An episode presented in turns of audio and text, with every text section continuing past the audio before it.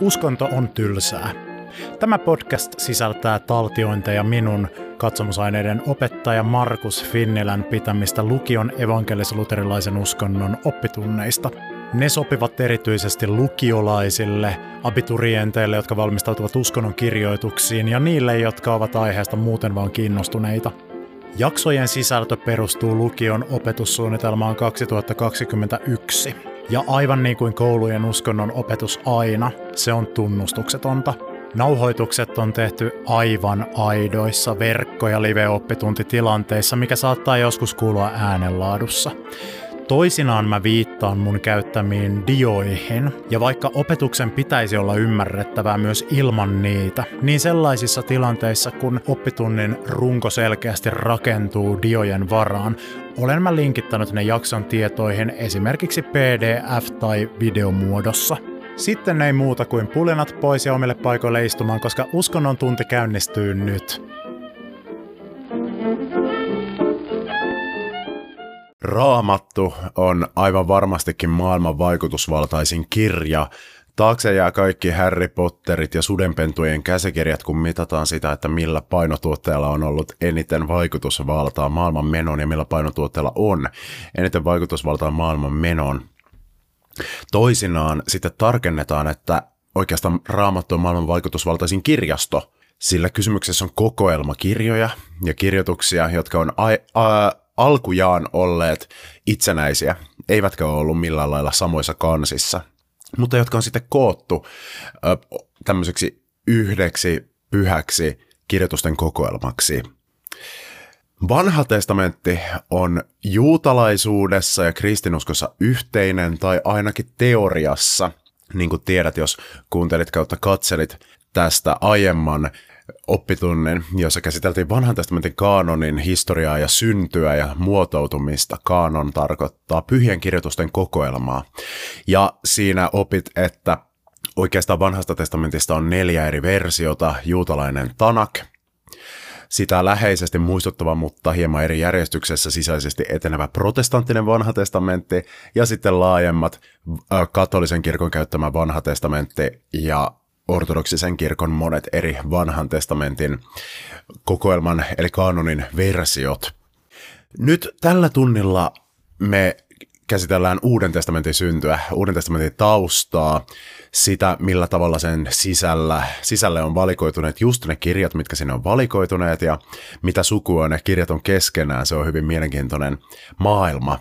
Ja tässä meitä auttaa nyt semmoinen tieteen ala kuin eksegetiikka, joka on raamatun syntyä, taustaa, muotoutumista, sisältöä, vaikutusta ja muita siihen liittyviä asioita akateemisesti tutkiva oppiaine, joka on teologian osa-alue. Ja kun eksegetiikkaa tehdään yliopistoissa, niin pelataan akateemisilla pelisäännöillä, mikä tarkoittaa sitä, että kysymys on tieteestä eikä uskonnosta. No miten raamattua voidaan tutkia tieteellisesti? Laitetaanko se johonkin hiukkaskiihdyttimeen, jossa sitä ammutaan jollakin elektroneilla – vai pilkotaanko raamattua oikein pieniksi osiksi ja mitataan sitten niiden pienimpien mahdollisten osien painoja ja massoja. No eksegetiikka tutkii raamatun tekstejä ja äh, niiden syntyä samankaltaisilla keinoilla kuin mitä tahansa muinaisia tekstejä hyödyntäen kielitiedettä, hyödyntäen historiaa, hyödyntäen arkeologiaa, hyödyntäen kirjallisuustiedettä, kriittisesti analysoiden, ei semmoisella asenteella, että nyt tässä luetaan Jumalan sanaa, mutta ei toisaalta semmoisellakaan asenteella, että nyt tässä luetaan jotain, minkä kanssa Jumalalla ei ole mitään tekemistä, vaan jätetään ottamatta kantaa siihen kysymykseen ja tutkitaan raamattua inhimillisenä kirjoituskokoelmana. Ja eksegeetit on aika hyvin saaneet selville sen, että miten on raamatun syntyhistoria mennyt, ja etenkin Uuden testamentin osalta meillä on aika vankat tiedot siitä, että miten se on syntynyt aika nopeasti, mutta toisaalta monimutkaisemmin ja monenkirjavampien vaiheiden kautta kuin mitä saattaisi esimerkiksi Uuden testamentin sisällysluettelon perusteella päätellä perusspeksit Uudesta testamentista. Uusi testamentti on siis se raamatun jälkimmäinen osa ja sitä ei ole juutalaisuudessa, se on kristittyjen oma ö, osio siitä raamatusta, joka on siihen vanhan testamentin kylkeen laitettu. Ja tämä testamenttisanahan viittaa liittoon. Ö, uusi testamentti siis viittaa siihen, että keskeisenä teemana siinä on, että Jumala Jeesuksen kautta solmi uuden liiton ihmiskunnan kanssa, joka jollakin lailla jatkaa tai täydellistää tai täyttää vanhan liiton, jonka hän solmi äh, Mooseksen kautta Israelin kansan kanssa vanhassa testamentissa. Viisi historiallista kirjaa, 21 kirjettä ja yksi apokalypsi. Historiallista kirjaa, jotka ei ole historiankirjoitusta nykymielessä, mutta jotka kertoo tapahtumia, jotka perustuu historiaan oman aikansa standardien mukaan. Ne pitää sisällään neljä evankeliumia ja apostolien teot. Katsotaan kohta evankeliumien syntyä vähän tarkemmin, mutta ne kertoo siis Jeesuksen tarinan ja apostolien teot on jatko-osa yhdelle noista evankeliumeista, nimittäin evankeliumille Luukkaan mukaan. Sillä on sama kirjoittaja. Se kertoo varhaisten kristittyjen elämästä. Sitten on 21 kirjettä, jotka on siis iso osa niistä varhaisen kristinuskon piirissä kirjeitse kulkenutta tämmöistä opetusta. 13 Paavalin kirjettä, kirje hebrealaisille ja 7 katolista kirjettä. 13 kirjettä on siis Paavalin nimissä.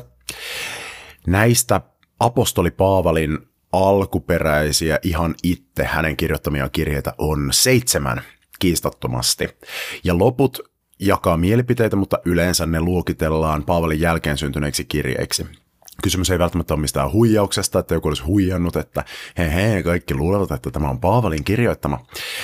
Siinä saattaa olla kysymys myös siitä, että Paavalin opetuslapset tai Paavalin jälkeensä tämä yhteisö sovelsi Paavalin opetuksia uuteen kontekstiin ja kirjoitti sitten kirjeitä, että jos Paavali olisi tähän aikaan ottanut kantaa tähän ja tähän kysymykseen, niin mitä hän olisi kirjoittanut. Se on päätelty kielitieteellisesti ja sisällön perusteella, perusteella että osa niistä kirjeistä ei Paavalilta tule. Mutta kuka se Paavali oli? No Paavali oli juutalainen fariseus, eli kuului tämmöiseen juutalaisuuden ö, yhteen tämmöiseen porukkaan, siitä kohta lisää.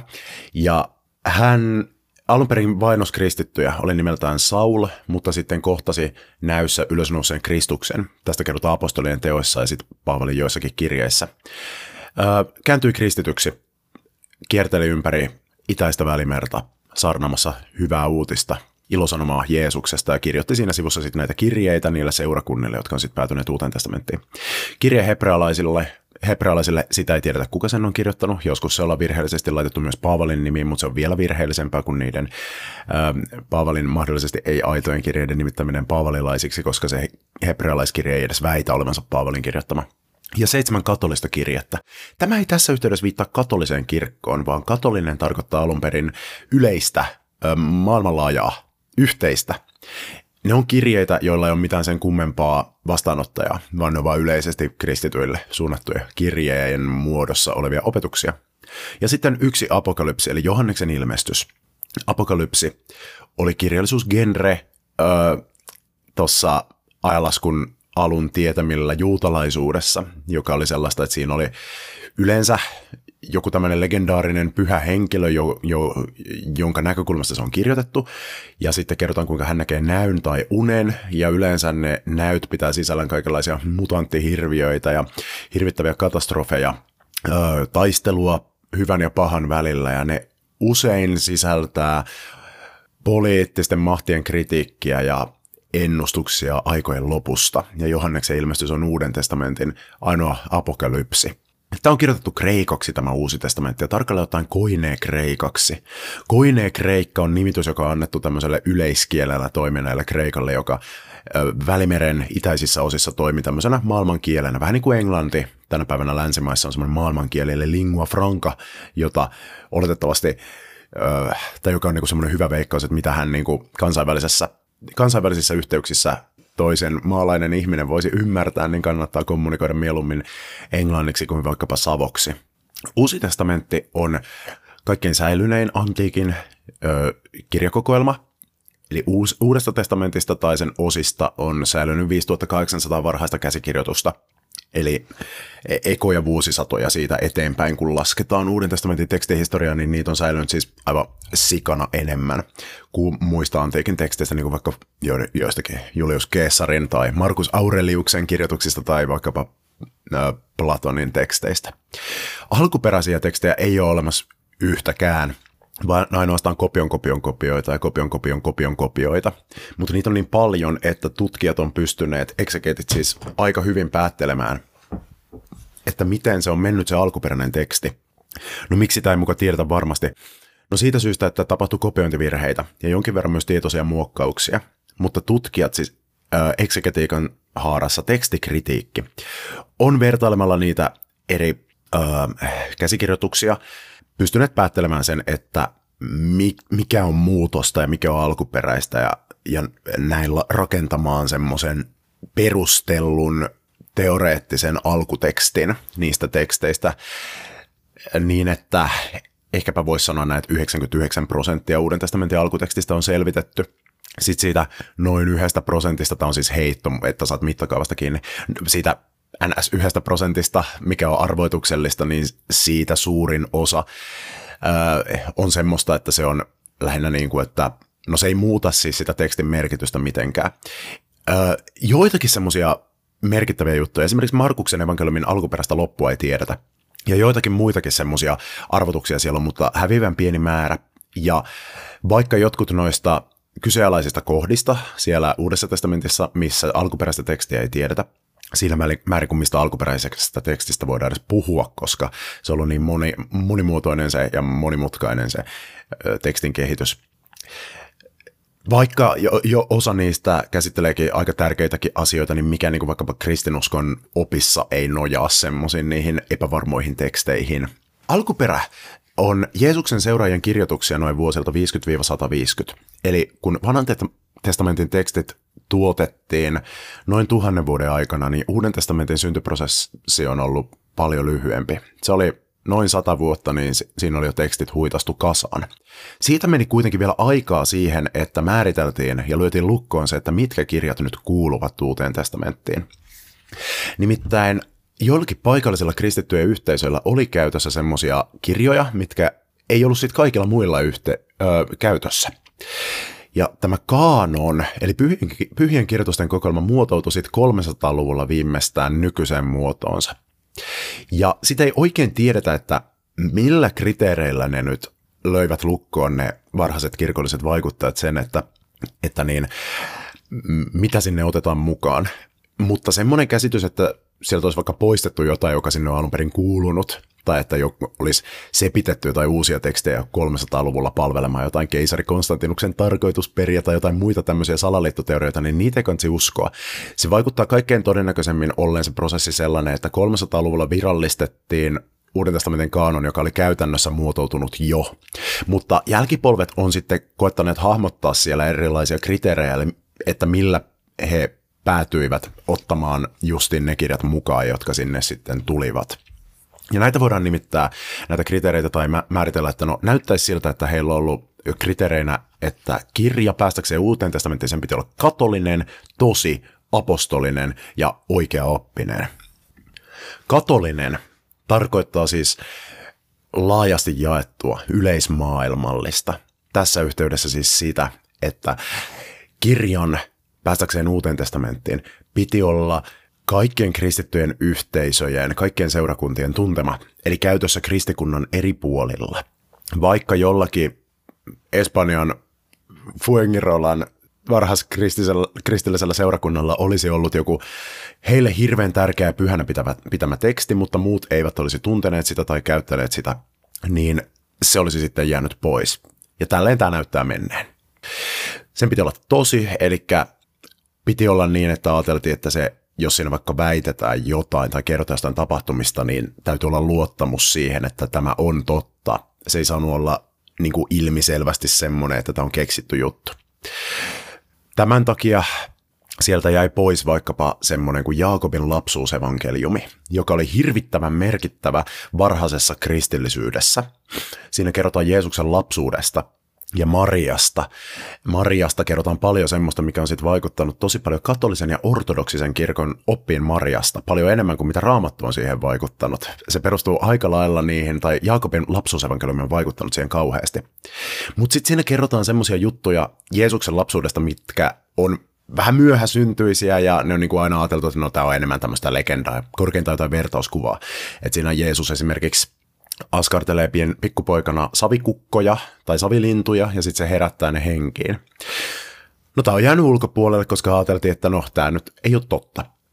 apostolinen piti kirjan olla, että se päätyi mukaan. Ilmeisesti apostolisuudella tarkoitetaan sitä, että sen kirjan täytyy olla apostolin kirjoittama tai ainakin jonkun apostolin valtuuttaman tyypin kirjoittama. Ja tämä siis viittasi siihen, että apostolit oli siis henkilöitä, joista ajateltiin, että ylösnousut Kristus on ilmestynyt heille ja antanut sille tyypille valtuutuksen toimia tämmöisenä ö, kristittyjen yhteisön johtajana. Ja ne 12 opetuslasta oli apostoleita, mutta sen lisäksi oli muitakin, kuten tämä mainittu Paavali. Ja nyt ainoa, minkä niin tutkimuksen näkökulmasta on ihan selvää, että kuka apostoli oikeasti sinne on kirjoittanut, oli apostoli Paavali, että siellä on ne seitsemän ainakin kirjettä, jotka on apostoli Paavalin kirjoittamia, mutta tutkimuksen näkökulmasta ei oikein niistä muista voida sanoa. Mutta sekin riitti, että se niinku, ilmeisesti, että se jotenkin nähtiin, että se kirja saa arvovaltansa apostoleilta. Että huolimatta siitä, että oli myöskin semmoisia kirjeitä, jotka oli peräisin joltakin apostolin opetuslapselta, niin nekään ei aina päätyneet raamattuun mukaan. Niin kuin vaikka semmoinen kuin ensimmäinen Clemensin kirje, joka on hyvin vanha ja melkein ihan oli ehdolla uuteen testamenttiin, niin se ei kuitenkaan päätynyt mukaan. Siis siitä huolimatta, että sen kirjoittaja Clemens perimätiedon mukaan oli apostoli Pietarin frendi ja oppipoika. Mutta ne, mitkä sinne päätyi, niitä pidettiin jotenkin autenttisesti apostolista arvovaltaa kirjoittami, äh, sisältävinä. Ja sitten oikea oppinen. Eli jotta kirja pystyy päätyä mukaan uuteen testamentiin, niin näyttää siltä, että sen täytyy läpäistä varhaisten kristittyjen valtavirran käsitykset siitä, että mitä on oikea usko. No mitäs tämä nyt toimii, jos kristinuskon opetus perustuu uuteen testamenttiin ja vanhaan testamenttiin, niin mitenkäs se nyt voi se opetus olla kriteerinä sille, että mitä sinne otetaan? Eikö se ole vähän kehäpäätelmä? No, olisi se ehkä, jos sen tolleen ajattelisi, mutta ei kristinusko ole oikeasti syntynyt niin, että eka oli joku kirja, josta sitten syntyi kirjakerho, josta tuli uskonto, vaan siis eka oli yhteisö, joka, jolla oli kokemus siitä, että Kristus on ylösnoussut ja vaikuttaa pyhän henkensä kautta ja että Jumala tekee jotain uutta tässä yhteisössä. Eka oli tämä, siis eka oli Jeesuksen seuraajien joukko, joka sitten tuotti ne tekstit. Ja sitten myöhemmälle kirkolle ne tekstit on tullut merkitykselliseksi oikean opin yhdeksi lähteeksi tai ainoaksi lähteeksi, vähän riippuen suuntauksesta, siksi, että ne on ikkuna siihen aivan siihen varhaisimpaan vaiheeseen ja sitä kautta tavallaan kosketuspinta Kristuksen arvovaltaan, näin ajatellaan. Eli teoriassa näin. Tästä huolimatta sinne uuteen testamenttiin kuitenkin luikersi mukaan semmoisiakin kirjoja, jotka ei oikein yksiselitteisesti täytä näitä kriteerejä. Apostolisuus Siis esimerkiksi tämä, no tutkimus nykyään siis kyseenalaistaa, että pystytäänkö me oikein mistään sanomaan, että kuinka apostolisia ne on, paitsi Paavalin seitsemän kirjettä. Mutta sitten siellä on semmoisiakin kirjeitä, josta jo ihan varhainen kirkko ajatteli, että no me ei siis oikeasti tiedetä, että kuka tämän kirjoitti. Esimerkkinä kirje hebrealaisille, kellä ei ole mitään hajua, että kuka sen on kirjoittanut ja oliko hän apostoli tai kenenkään apostoli hyväksymä tyyppi. Mutta se päätyi uuteen testamenttiin, koska siitä tykättiin niin paljon. Tai sitten vaikkapa oikeaoppisuus Johanneksen ilmestys, eli se apokalyptinen kirja siellä, se vaikutti varhaisen kirkon mielestä osittain, jos ei nyt harhaoppiselta, niin vähän epäilyttävältä kuitenkin. Se on ensinnäkin tosi monitulkintainen, kukaan ei ole oikein koskaan tiennyt, että mitä se tarkoittaa. Hyviä veikkauksia on vaan ja vielä enemmän huonoja veikkauksia. Mutta sitten toiseksi siellä opetetaan semmoisia asioita, jotka on sitten esimerkiksi Paavalin kirjeiden kanssa ristiriidassa. Niin kuin esimerkiksi semmoinen, että Paavali käyttää tosi paljon sivutilaa kirjeissään siihen, että hän perustelee, että epäjumalille uhratun lihan syöminen on ihan ok. Koska käytännössä tohon aikaan kaikki liha oli jonkun Jumalan kunniaksi teurastettua. Niin sen takia varhaisilla kristityillä oli semmoinen äh, dilemma siitä, että voidaanko me nyt syödä hyvällä omalla tunnolla torilta ostettua lihaa, että jos on jollekin Zeukselle uhrattu. No Paavali oli sitä mieltä, että ilman muuta, että ei se nyt sitä lihaa pilaa, että antaa mennä vaan, että hyvällä omalla tunnolla mussutat menemään. Mutta ilmestyskirjassa epäjumalille uhrattua lihaa pidetään hirveänä syntinä. Tämä ja se, että ei oikein tiedetä, kuka sen kirjoitti, ja sitten se, että se ei, se ei ollut käytössä kaikilla kristillisillä seurakunnilla, vaan jotkut torju sen varhaisessa kirkossa. Niin tästä syystä siitä vähän väännettiin aika kauankin. Se kuitenkin päätösi lopulta uuteen testamenttiin, ja, ja hyvä niin, se on siisti heavy metal musiikki ei olisi sitä, mitä se on ilman Johanneksen ilmestystä.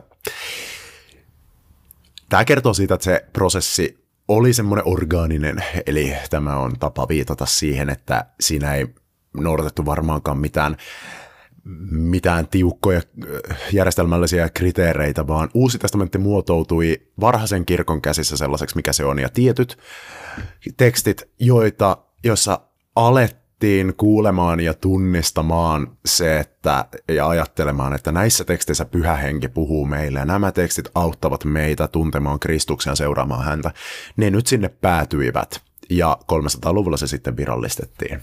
Ilmestyskirjasta vielä.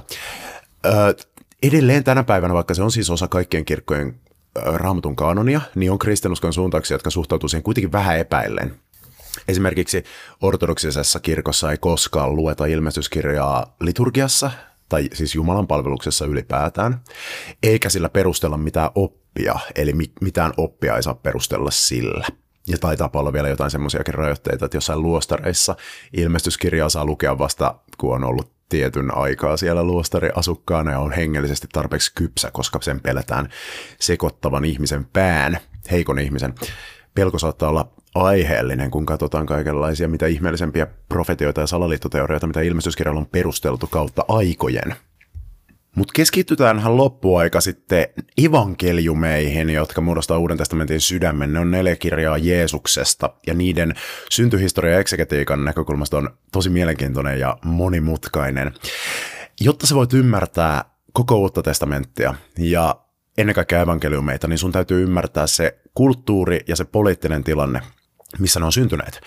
Kaksi yhteiskuntaa, Rooma ja Israel. Rooma oli suuri imperiumi, jota hallittiin Roomasta käsin, ja se oli vallottanut koko lä- Välimeren ympärystään. Sitä hallitsi keisari, keisari, joka oli kovin jätkä valtakunnassa, ja joka antoi kaikille alaisuudessa oleville kansoille oikeuden toimia omien tapojensa ja omien uskomustensa mukaan, kunhan ne palvoivat keisaria Jumalana ja tunnusti keisarin ylimmäksi herraksi. Tarkalleen ottaen keisarin suojelushenkeä eli animusta piti palvoa Jumalana ja uhrata keisarin kuvalle ympäri valtakuntaa ja tällä tavalla osoittaa uskollisuutta sille. Tämä kertoo siitä, millainen yhteiskunta Rooma oli.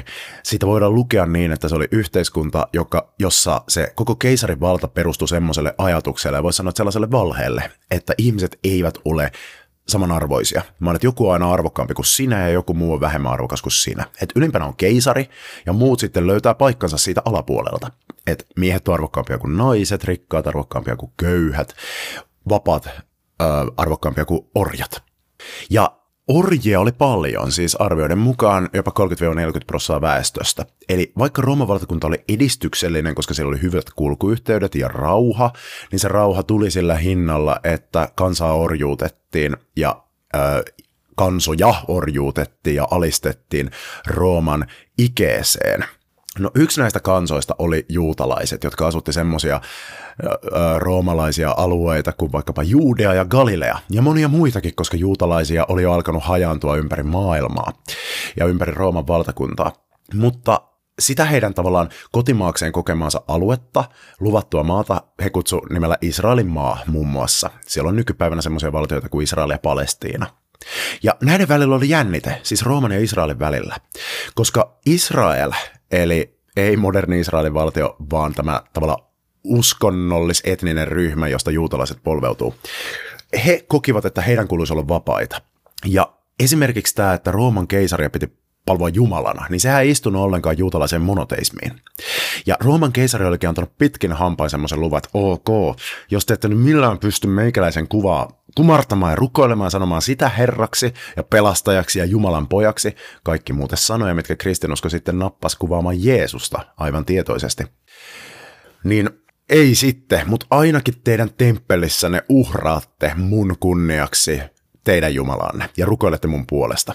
No tähän juutalaiset sitten suostuivat, mutta jokainen ymmärsi, että tilanne oli tulen arka. Koska juutalaisuuteen kuuluu ajatus siitä, että sen pitäisi ton kansan elää vapaana luvatussa maassa ja silloin oli tehtävä välittää siunaus kaikille kansoille.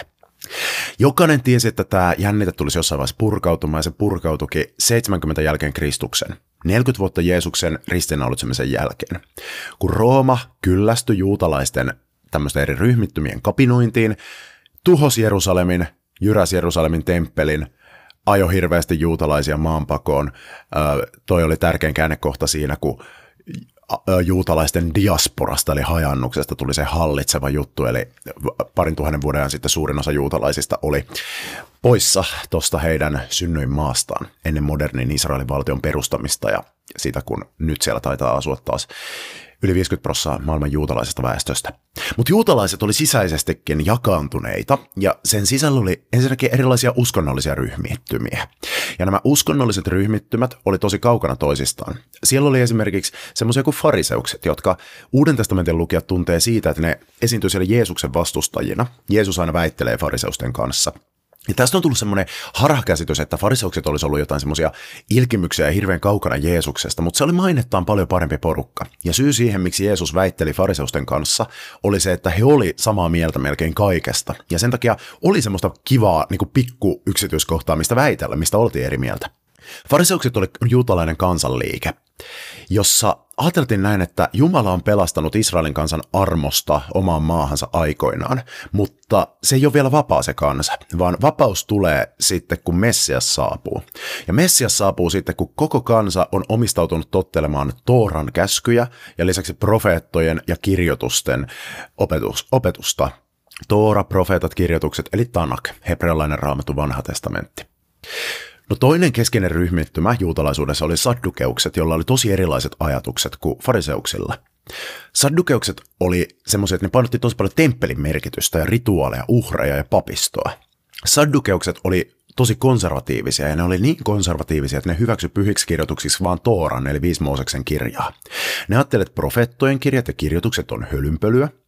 Tämänkin takia Jeesus oli lähempänä fariseuksia, koska Jeesus siis hyväksyi nähtävästi koko sen saman paketin pyhiksi teksteiksi, eli se, mitä kristityt sanoo vanhaksi testamentiksi, kuin mitä fariseukset teki. Mutta saddukeuksilla vaan viisi Mooseksen kirjaa.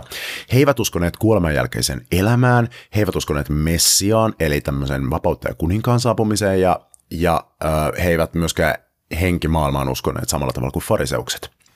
No sitten oli juutalaisuuden liepeillä semmoinen ryhmä kuin Jumalaa pelkäävät. Mä oon tuohon piirtänyt paintilla, sen takia toi noin noi niin räkäsiä noin ukkelien kuvat, ne on vanhalla paintilla piirretty tuommoisen Jumalaa pelkäävän perinteinen suomennos. Ja toi Jumalaa pelkäävän tuossa roomalaisessa asussa, hänellä on vaalea tukka, ja hänellä on kädessä makkara, ja tuossa on sinappia ja ketsuppia vieressä, koska hän ei noudata kosheria. Jumalaa pelkäävät oli semmoisia tyyppejä, jotka arvosti juutalaisuutta, mutta ei kääntyneet juutalaisiksi. Ensinnäkin sen takia, että jos miehiä mietitään, niin se on kivulias prosessi, siinä on se ympärileikkaus, se ei ole kivaa. Mutta mikä sitten veti sinne juutalaisuuden puoleen näitä niin sanottuja jumalaa pelkääviä, oli se, että juutalaisuuden monoteismi oli yksi jumalaisuutta. Moni piti hienostuneempana uskonnollisuuden muotona kuin kansan parissa vaikuttanutta kreikkalais-roomalaista monijumalaista uskontoa, jossa uskottiin moniin ihmisen kaltaisiin jumaliin. Juutalaisuuden yksi jumalainen jumalakäsitys nähtiin sitten semmoisena, että se oli fiksu ja muistutti kreikkalaisen filosofian tiettyjen koulukuntien ajatuksia siitä, että koko kaikkeuden, koko kosmoksen takana on tämmöinen jumalallinen, korkeampi aineeton, ajaton tietoisuus, josta kaikki kumpuaa, joka ei ole ihmisen kaltainen. Toiseksi juutalaisten tämmöistä moraalia arvostivat monet. Syy oli se, että juutalaiset esimerkiksi oli, panetti tosi paljon uskollisuutta perheelle ja kunnia, kunnioitusta e, menneille sukupolville ja tämmöistä, mitä pidettiin aikana, jolloin oli myös toisenlaisia elämäntapoja niin tosi korkeana, ja senkin nähtiin muistuttavan esimerkiksi stoalaista filosofiaa, jossa juutalaisuuden tapaan painotettiin sitä, että ihmisen pitäisi olla omien himojensa ja halujensa herra, eikä antaa niiden olla ö, hänen herrojaan tämmöiset veti tota, ä, tiettyä porukkaa puoleensa ja syntyi tämmöinen Jumalaa pelkäävien ryhmä, joka oli melkein juutalaisia, mutta ei aivan. Ja tämä on tärkeää, kun mietitään uutta testamenttia, koska tämä oli sitä porukkaa, joka sitten, joihin varhainen kristinusko, niin se sytytti ne kuin kuivat oljet, koska monesta Jumalaa pelkäävästä niin sanotusta tuntui siltä, että tämä on just sitä, mitä me ollaan kaivattu. Eli tapa olla autenttisesti jollakin lailla yhteydessä Israelin Jumalaan ja tuohon perinteeseen ilman, että tarvitsee ruveta juutalaiseksi.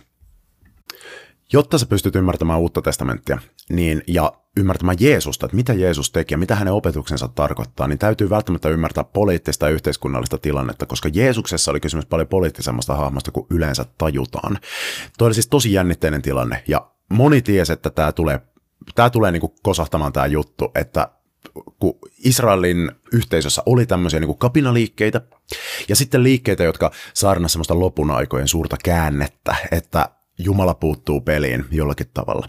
Ja jotta sä voit ymmärtää siis Jeesusta, jotta sä voit ymmärtää uutta testamenttia, jotta sä voit ymmärtää sitä, että mitä varhaiset kristityt oikein yritti sanoa, kun he käyttivät Jeesuksesta semmoisia keisarinimityksiä kuin Jumalan poika, öö, Herra ja pelastaja, tai kun he kertoivat hänen Jeesuksen tarinaa semmoisella tavalla, millä keisarin tarinaa kerrottiin, että kun hän syntyi, niin taivaalla oli semmoinen kosminen merkki Jeesuksen tapauksessa tähti, tai että 40 päivän Jeesuksen ylösnousemuksen jälkeen helatorstaina Jeesus nousi taivaaseen, niitä pilvi vei hänet isän oikealle puolelle.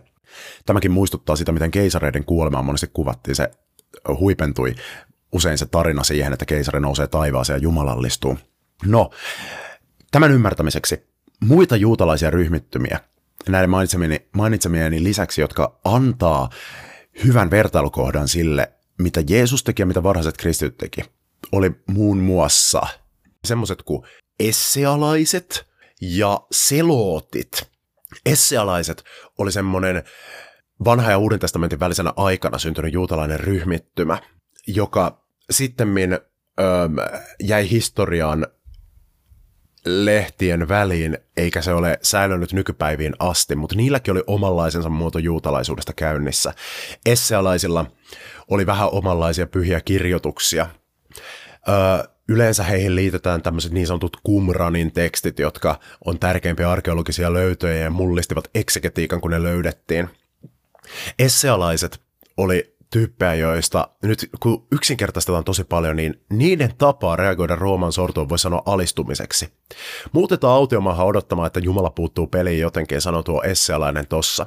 Essealaiset, jotkut heistä oli tosi askeettisia, mitä kuvaa toi, että toi on tuossa nakuna, toi tyyppi ainoastaan partasen peittona.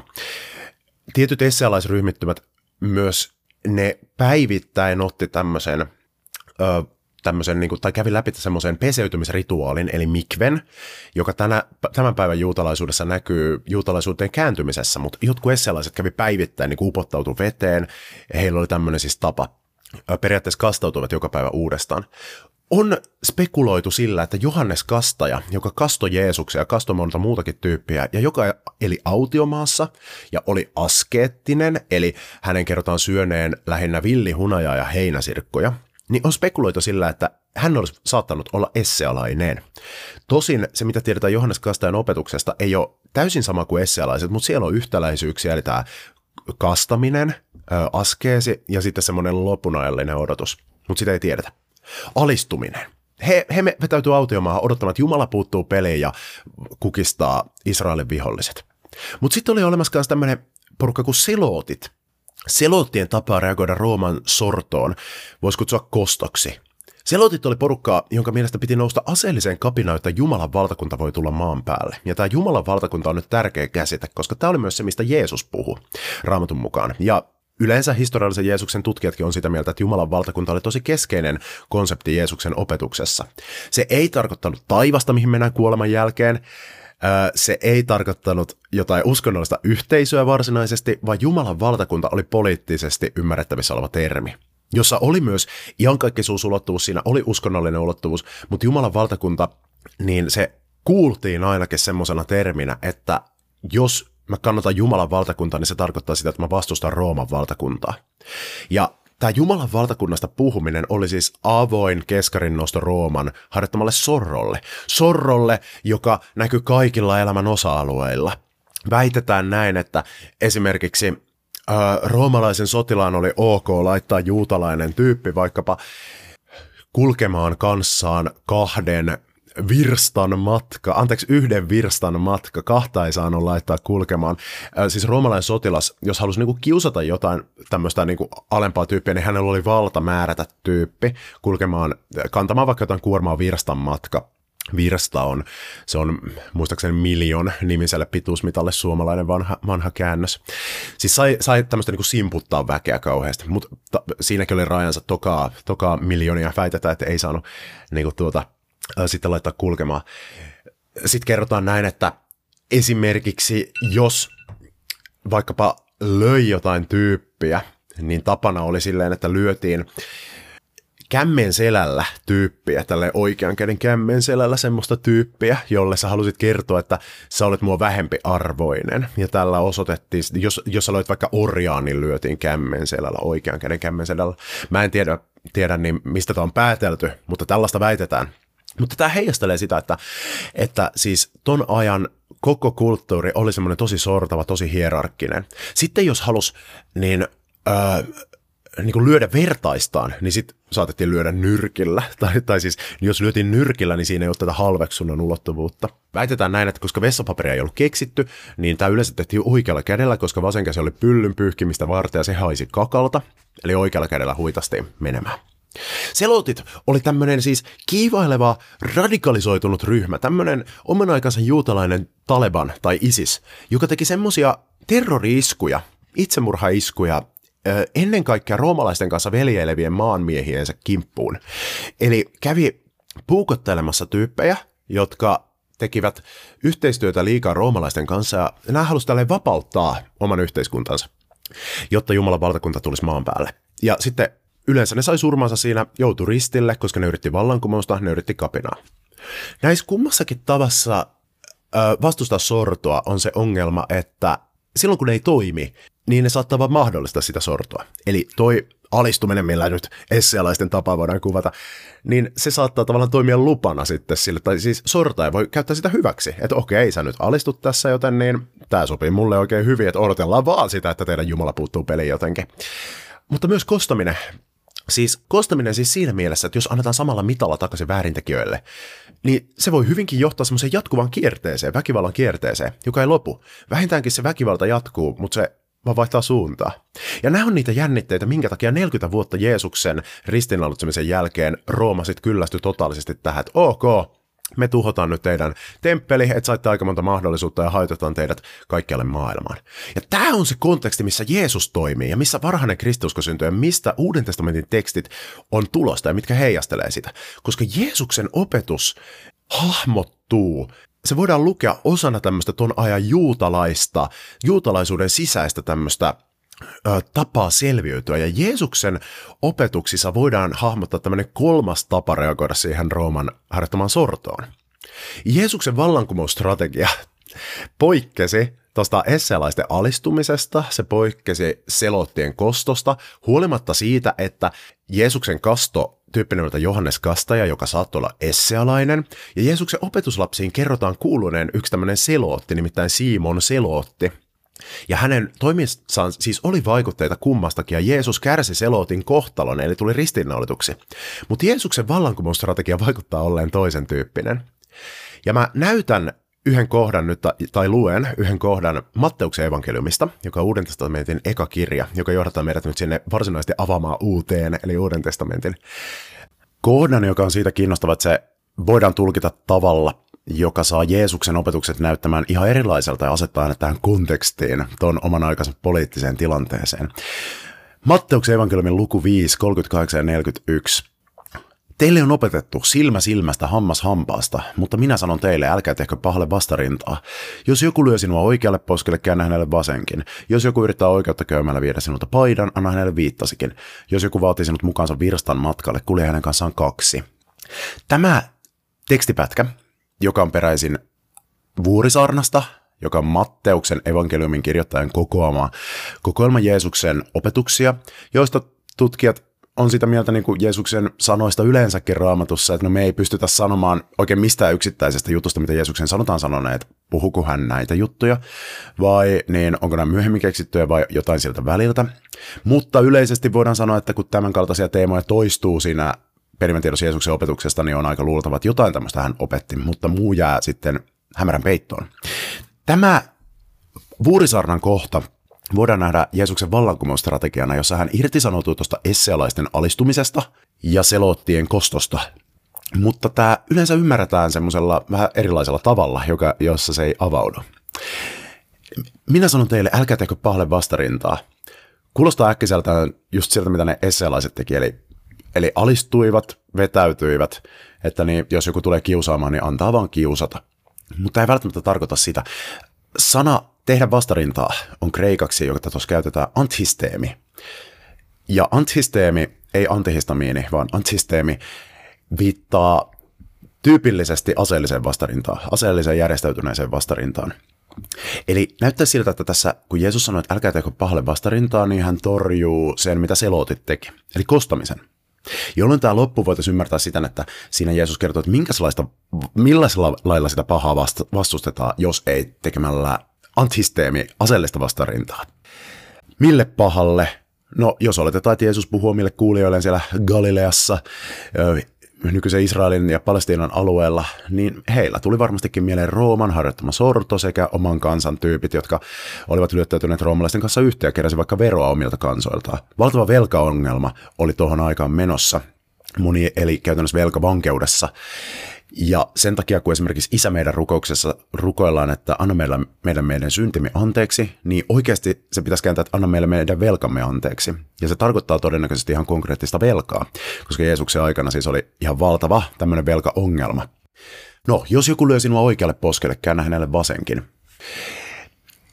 Tämä on mahdollista ymmärtää viittauksena siihen, mitä mä kerroin, että jos joku lyö tyyppiä semmoisella tavalla, millä lyödään tyyppiä, jota halveksitaan. Eli paitsi että lyö, niin kertoo myös, että en arvosta sinua. Sinä olet minua vähemmän arvokas.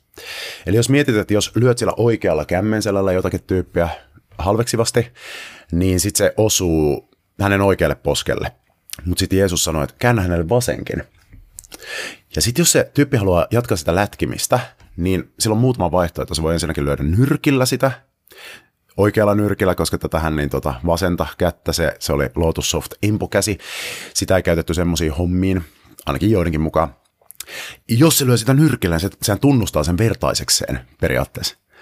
Tai sitten se joutuu lopettamaan lyömisen, tai sitten jos se haluaa vielä läpi sillä kämmenselällä, niin se joutuu jotenkin vaihtamaan sitä asentoaan suhteessa siihen uhriin. Joka tapauksessa ilman alistumista, ilman vastarintaa, jos tämä ymmärretään näin, niin sinun asetelma vaihtunut ja siitä sorretusta onkin tullut se, joka määrittelee sitä tilannetta. Jos joku yrittää oikeutta käymällä viedä sinulta paidan, anna hänelle viittasikin.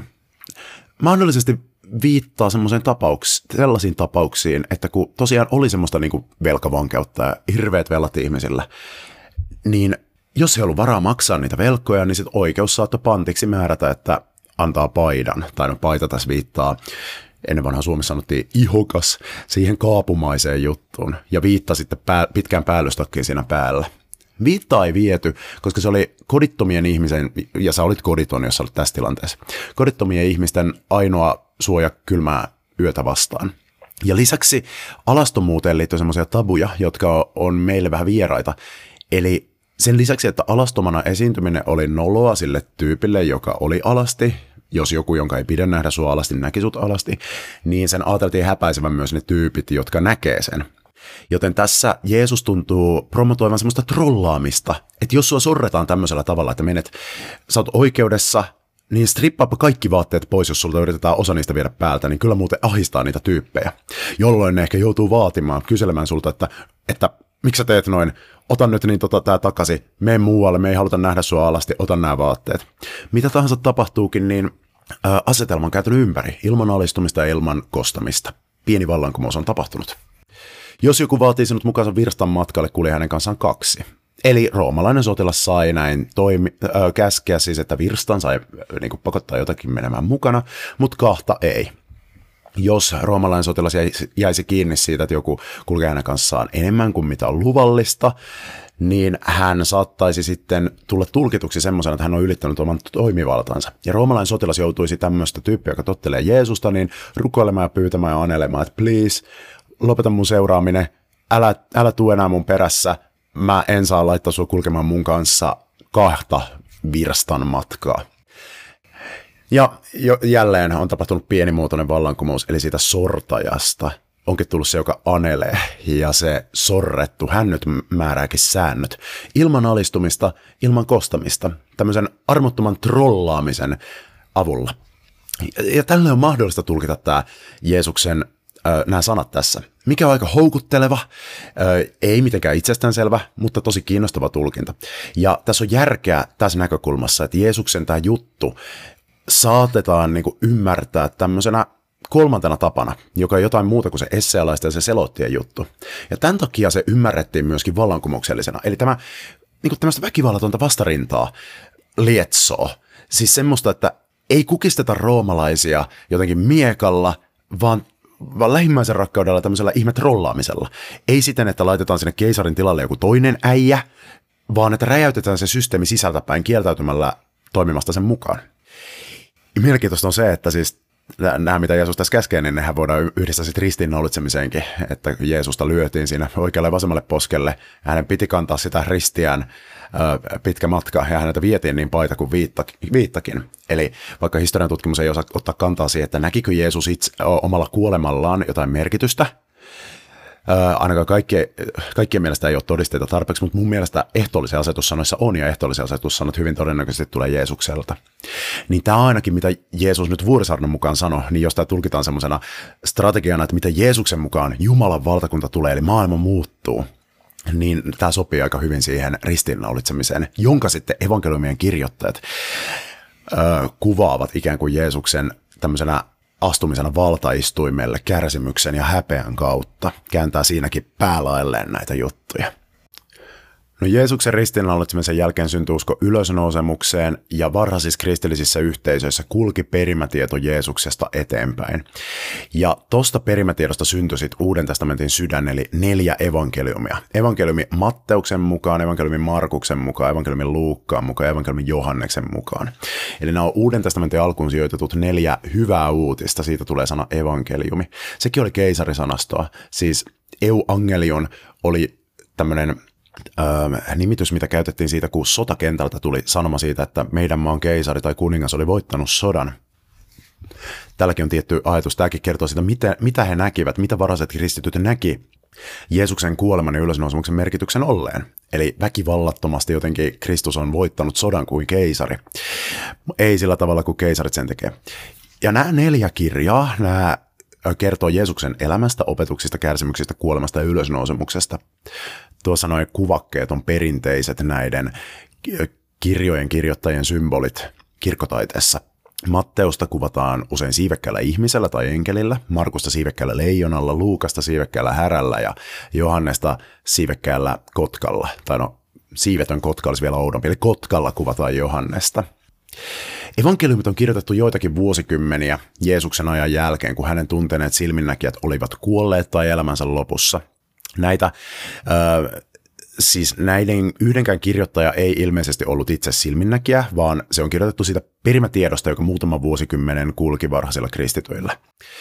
Vanhin on Markus, kirjoitettu siinä 60-70 JKR, Matteus ja Luukas yleensä ajoitetaan 70- tai 80-luvulle ja Johannes on sitten viimeinen 90-100-luvulta. Mutta tästä on tosi monia käsityksiä ja aika vaikea tolleen noin tarkasti näitä sijoittaa se, kuka nämä kirjoitti, on tuntematonta. Eli oikeasti näiden evankelistojen, niin kuin näitä kirjoittajia sanotaan, niiden nimet ei sisälly siihen evankeliumitekstiin, vaan se on myöhäempää varhaiskristillistä perimätietoa. Eli perimätieto ajattelee, että Matteuksen ja Johanneksen evankeliumit kirjoitti samannimiset Jeesuksen apostolit, jotka kuulu 12 opetuslapseen. Markus taas oli perimätiedon mukaan Pietarin opetuslapsi, eli Jeesuksen tämän niin kuin opetuslasten johtajan, jota katolilaiset pitää ekana Paavina, Pietari, hänen oppilaansa Markus ja Luukas sitten oli apostoli Paavalin kaveri, ja hän oli lääkäri. Mutta oikeasti näitä ei tiedetä, ja tutkijat yleisesti suhtautuu skeptisesti näihin ja niin kuin että no ei, nämä nyt, nämä nyt tietetään omaa arvonsa nämä väitteet. Me emme tiedä. Tuntemattomia kirjoittajia Kuitenkin mä nyt käytän sillä niin kuin selkeyden vuoksi kuitenkin näistä kirjoittajista ja näistä kirjoista näitä perinteisiä nimiä. Näin tekevät tutkijatkin, mutta se ei tarkoita kannauttaa sen puolesta, että tämän nimiset tyypit olisi ne oikeasti kirjoittaneet. Saattaa ollakin. Tai sitten ei. Nämä on joka tapauksessa meidän tärkein tiedon lähteemme historiallisesta Jeesuksesta. Ne eivät ole historiankirjoitusta nykymielessä ja siksi exegeetit lähestyy niiden kuvauksia kriittisesti.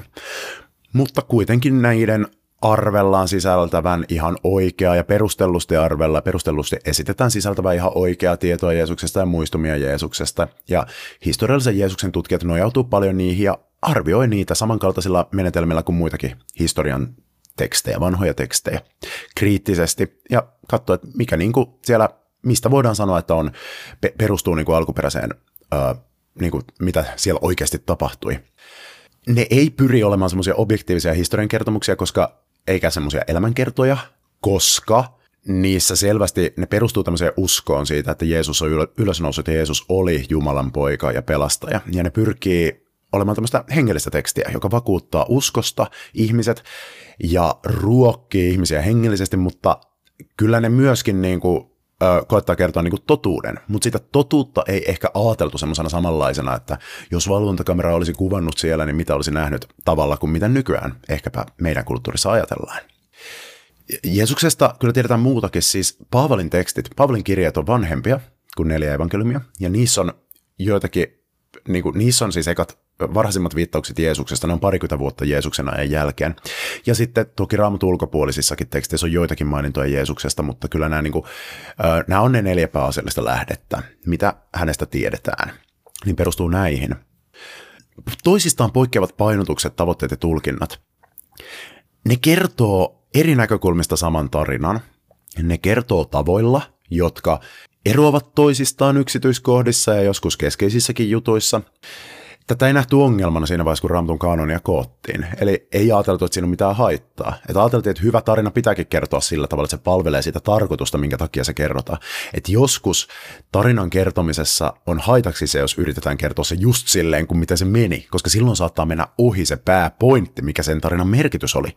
Tämä saattaa olla vierasta meidän ajalle, mutta se auttaa ymmärtämään sitä, että minkä takia heille oli ihan ok se, että saatettiin vähän muuttaa jotain yksityiskohtia ja tapahtumajärjestystä, jos ajateltiin, että se tuo sen varsinaisen pääpointin paremmin esiin. No Uuden testamentin kanonin ulkopuolelle jäi myöskin joitakin evankeliumeita. Esimerkiksi Tuomaan evankeliumi ja Marian evankeliumi sekä Jaakobin lapsuusevankeliumi, josta mainitsinkin jo aiemmin. Ne on syntynyt myöhemmin kuin nämä neljä, eli nämä neljä säilynyttä Raamattuun päätynyttä evankeliumia, ne on samalla myös vanhimmat tunnetut tekstit Jeesuksesta. Ja pääosin noin muut evankeliumit ne on paljon myöhempiä, eikä sisällä semmoista historiallista tietoa välttämättä Jeesuksesta. Tuomaan evankeliumi, joka on varhainen kokoelma Jeesuksen sanoja, se saattaa sisältää semmoisia, tai siellä on juttuja, mistä tutkijat ajattelevat, että no tämä saattaisi itse asiassa ollakin jotain semmoista oikeaa perimätietoa, joka ei ole säilynyt raamatun, raamattuun päätyneissä versioissa. Arkeologit löysi tuomaan evankeliumin satojen vuosien jälkeen, kun se oli hukkunut. Jostakin Egyptin aavikoilta se löydettiin muistaakseni, ja, ja se on tuonut eksikeiteille paljon uutta tutkittavaa. Sen erot ja yhtäläisyydet verrattuna varsinkin Matteuksen, Markuksen ja Luukkaan evankeliumeihin on tosi mielenkiintoisia. Eksegeettinen tutkimus on paljastanut monimutkaisen suhteen näiden neljän evankeliumien, neljän evankeliumin välillä, ja sitä katsotaan seuraavaksi.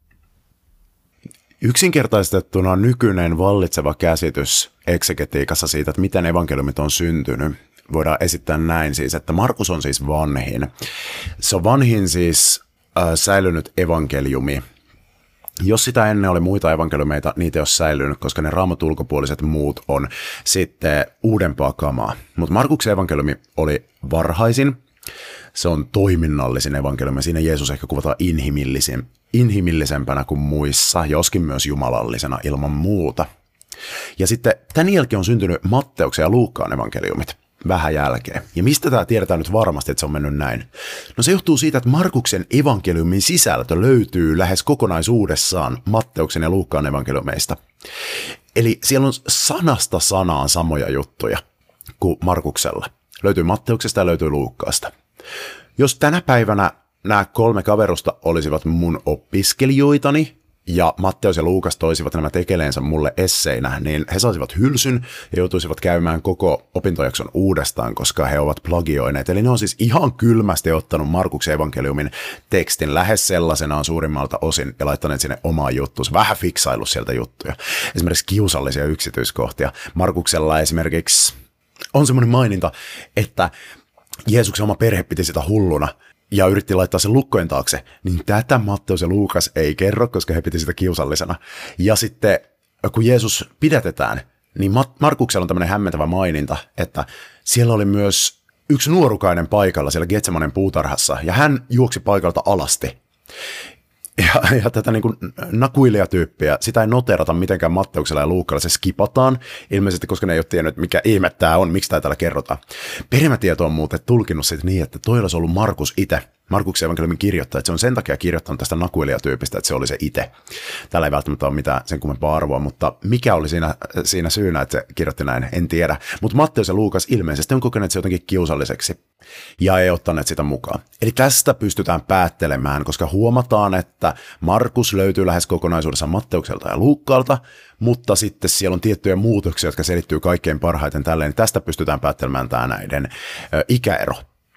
Mutta sitten kun Matteusta ja Luukasta verrataan, niin niillä on myös paljon semmoista settiä, mitä ei ole Markuksella ollenkaan, ja joka sekin menee sanasta sanaan öö, samanlaisena tai pienin muutoksin Matteuksella ja Luukkaalla. Ja nämä jutut, mitkä siis on samoja Matteuksella ja Luukkaalla, ja siis sanasta sanaan samoja niin, että se ei vaan niin kuin ole sattumaa, niin ne on Jeesuksen opetuksia, ne on Jeesuksen sanoja. Markuksen evankeliumissa Jeesus ei kauheasti opeta, se vaan tekee juttuja. Se on tämmöinen action-evankeliumi. Mutta Matteuksella ja Luukkalla se pitää pitkiä puheita. Tämän Matteuks, Matteus on järjestänyt nämä samat sanat pitkiksi puheiksi, joista Vuurisarna on kuuluisin. Luukkaalla taas tulee ripotellen siellä täällä näitä samoja juttuja. Mutta tästä tutkijat on päätelleet, että Matteuksella ja Luukkaalla on täytynyt olla käytössään myös Markuksen lisäksi toinenkin lähde, joka on ollut kokoelma Jeesuksen sanoja. Ja tästä käytetään semmoista nimeä kuin kuulähde, kuukirjain viiva lähde tai kuuevankeliumi tai ihan vaan kuu. Se tulee saksan sanasta quelle eli lähde eli lähde. Jeesuksen sanojen kadonnut kokoelma, jonka olemassaolon ja sisällön eksegeetit ovat päätelleet. Eksegeetit on tehneet kaikenlaisia semmoisia rekonstruktioita siitä, että Matteuksia ja Luukkaan perustellut, mitä siinä kuu-evankeliumissa on mahdollisesti lukenut. Eli tämä on kadonnut mahdollinen evankeliumi, jota Matteus ja Luukas on käyttäneet lähteenään, joka on koostunut vain Jeesuksen sanoista ilmeisesti. Siellä ei ole viittauksia Jeesuksen ihmeisiin, ei hänen ylösnousemuksensa, ei hänen kuolemaansa, paitsi ehkä yksi saattaa olla yksi juttu, joka viittaa Jeesuksen ylösnousemukseen ja kuolemaan. Siellä on vain näitä opetuksia. Niin näyttää siltä, että Matteus ja Luukas oli kaksi tyyppiä, jotka sai saman idean, että hei, jonkun pitäisi yhdistää Markuksen evankeliumin nämä toimintajaksot ja kuulähteen nämä, että mitä Jeesus opetti, koska nämä on erillään, olisi paljon siistimpää, että luettaisiin nämä samalla, ja näin nämä sitten syntyi nämä evankeliumit. Se ei ole kuitenkaan täysin samanlaista, koska nämä on tehnyt pikkusen eri ratkaisuja nämä Matteus ja Luukas, kun ne on kombinoineet noita. Ja lisäksi niillä on myös semmoista settiä, mitä ei löydy toiselta. Joten heillä on ollut ilmeisesti myös tämmöistä erityistä perimätietoa kummallakin. Matteuksella erityistä perimätietoa Jeesuksesta ja Luukkaalla erityistä perimätietoa Jeesuksesta. Esimerkiksi Jeesuksen syntymästä kerrotaan näillä kummallakin. Mielenkiintoisesti vaan Matteuksella ja Luukkaalla, mutta ei muissa evankeliumeissa – ja ne syntymätarinat kerrotaan ihan eri tavalla. Että siellä on sama ydinjuttu, Molemmissa Jeesus syntyy Betlehemissä, molemmissa on joku taivaallinen yliluonnollinen ilmestys, molempiin liittyy uni ja molemmissa Jeesus syntyy neitsellisesti ja niin poispäin. Ja, ja molemmissa tulee jotain vierailijoita hänen luokseen, mutta sitten muuten ne on aika erilaiset kertomukset. Joten todennäköisesti molemmilla on ollut jotain, hallussa jotain perimätietoa. No nyt kukaan ei tiedä, että onko nämä perimätiedot, mitä Matteuksella ja Luukalla on ollut hallussaan, onko ne ollut suullista siis tämmöistä, että seurakunta, johon he ovat kuuluneet, on tiennyt tästä asiasta. Onko se ollut jotain kirjoitettua tietoa, vai onko nämä jopa haastatelleet jotakin ehkä jopa silminnäkijöitä tai tyyppejä, jotka oli jutellut silminnäkijöille. Luukas evankeliuminsa alussa ja sen jatkoosa eli apostolien tekoja alussa kertoo, että mä oon tutkinut tosi tarkasti, joten kukapa tietää. Myöskään siitä ei ole tietoa, että onko kuulähde, onko se ollut kirjoitettu vai onko se ollut joku tämmöinen ulkoa opeteltu sanallinen juttu vai onko se ollut monta asiaa. Mutta sitten näistä myöhemmin ja erillä on syntynyt Johanneksen evankeliumi.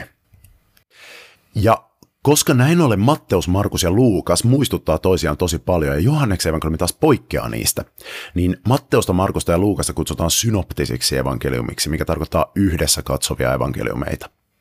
Ne muistuttaa toisiaan rakenteeltaan, sisällöltään ja näkökulmiltaan, mutta poikkeaa niitä myöhemmin kirjoitetuista Johanneksen evankeliumista.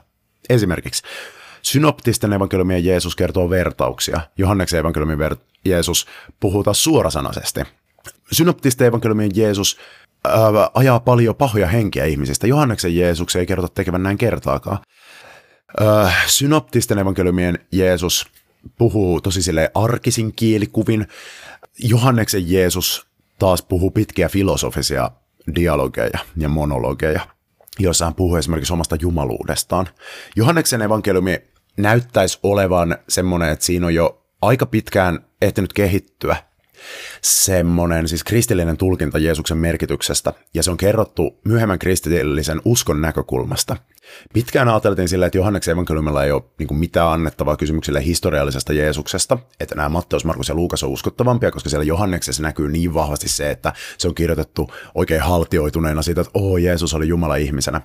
Mutta nyttemmin tutkimuksessa on alettu arvostamaan myös Johanneksen evankeliumia historiallisena lähteenä. Eli esimerkiksi arkeologisesti ollaan vaikka löydetty tämmöinen Siilon lammikko, mitä Johanneksen evankeliumissa kuvaillaan, niin se on löydetty ja se näyttääkin just siltä, mikä Johanneksen evankeliumissa on ja mon, joitakin muitakin juttuja, mistä on sitten ruvettu vähän miettimään, että ehkä Johanneskin sisältää ihan historiallista tietoa Jeesusta, mitä näillä muilla ei ole, mutta sitten on hirveän vaikea sanoa, tutkijat on tosi erimielisiä näistä. Mutta tässä oli pieni väläys Uuden testamentin eksegetiikasta ja Uuden testamentin kaanonin synnystä ja erityisesti evankeliumien synnystä. Ja siinä oli tämänkertainen Uskonto on tylsää. Tämä ohjelma on Sisar-podcast mun pääpodcastilleni, jonka nimi on Harhaoppi oppia. Se sisältää epätervettä teologiaa ja vääriä vastauksia elämän suurimpiin kysymyksiin. Jos sä huomasit tässä jaksossa jotain epätarkkuuksia, virheitä tai kummallisuuksia, niin voit lähettää mulle viestiä niistä Harhaoppia-podcastin sometilien kautta tai sähköpostiosoitteeseen harhaoppia at gmail.com. Mä oon kiitollinen, jos teet näin, koska silloin mä pystyn merkkaamaan tiedon asiasta jakson show notesihin. Mutta nyt oppitunti on ohi, Hyvää päivänjatkoa kaikille, ei läksyä.